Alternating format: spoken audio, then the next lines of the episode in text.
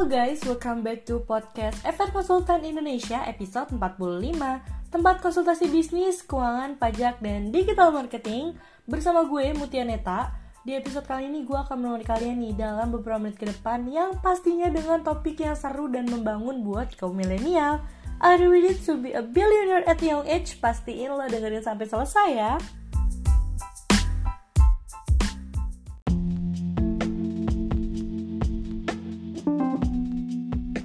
sekarang kita akan membahas tentang pertanian Indonesia. Nah, Indonesia ini kan merupakan negara agraris dengan pertanian sebagai salah satu sumber pendapatan terbesar. Nah, karena negara ini memiliki potensi pertanian yang tinggi, jadi nggak heran kalau misalnya pertanian disebut sebagai kunci perekonomian di Indonesia. Nah, bagaimana sih penerapan pajak hasil pertanian di Indonesia? Kayaknya sekarang kita akan ngebahas tentang jenis pajak apa yang dikenakan untuk berbagai macam hasil dari sektor ini. Nah, pasti lo dengerin sampai selesai ya. Oke, untuk pajak hasil pertanian merupakan barang yang kena pajak yang diserahkan oleh kelompok petani kepada pembeli dengan peredaran usaha di atas 4,8 miliar, gengs.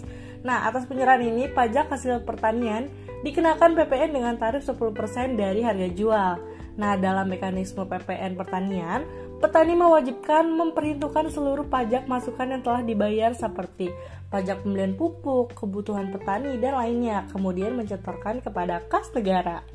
Dan saat ini pemungutan PPN atas penyerahan barang hasil pertanian tertentu dari kelompok petani atau PKP kepada industri dipungut bukan oleh PKP dikarenakan tarif sebesar 1%. Nah, tarif efektif PPN 1% dikenakan karena dasar pengenaan pajak dari penyerahan barang hasil pertanian tertentu menggunakan DPP nilainya yaitu 10% dari harga jual.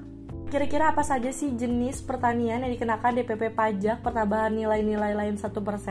Nah, yang pertama ada produk pertanian seperti hortikultura yang terdiri dari non-BKP seperti kebutuhan pokok, buah-buahan, dan sayuran.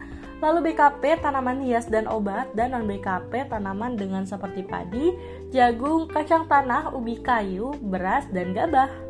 Yang kedua, produk perkebunan barang kena pajak. Nah, semua produk perkebunan yang dapat dikenakan DPP PPN 1% masuk dalam kategori barang kena pajak. Nah, beberapa produknya di antaranya ada kopi, aren, kakao, jambu mete, cengkeh, teh, dan tembakau, dan yang lainnya. Nah, yang ketiga produk kehutanan. Untuk produk kehutanan yang dapat dikenakan tarif DPP PPN 1% dapat dikategorikan menjadi dua jenis.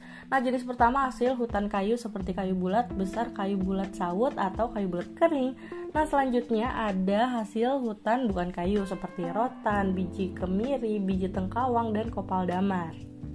Jadi gitu, gengs. Masalah pangan merupakan sektor yang kuat dan selalu dibutuhkan oleh banyak orang dan terlebih Indonesia memiliki banyak penduduk. Jadi supaya segala masalah yang tidak diinginkan tidak terjadi, kamu dapat mencoba untuk menggunakan software akuntansi atau jasa konsultan untuk membantu segala keuangan pajak untuk bisnis kamu di sektor pertanian.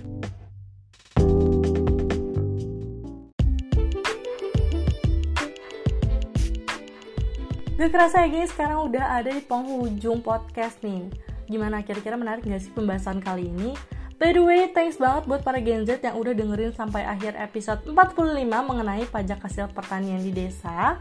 Untuk mendapatkan lebih banyak tips dan trik tentang bisnis, keuangan, pajak, dan digital marketing, kalian pantau terus ya podcast FR Konsultan Indonesia dan tunggu update-annya di Instagram at FR Konsultan Indonesia.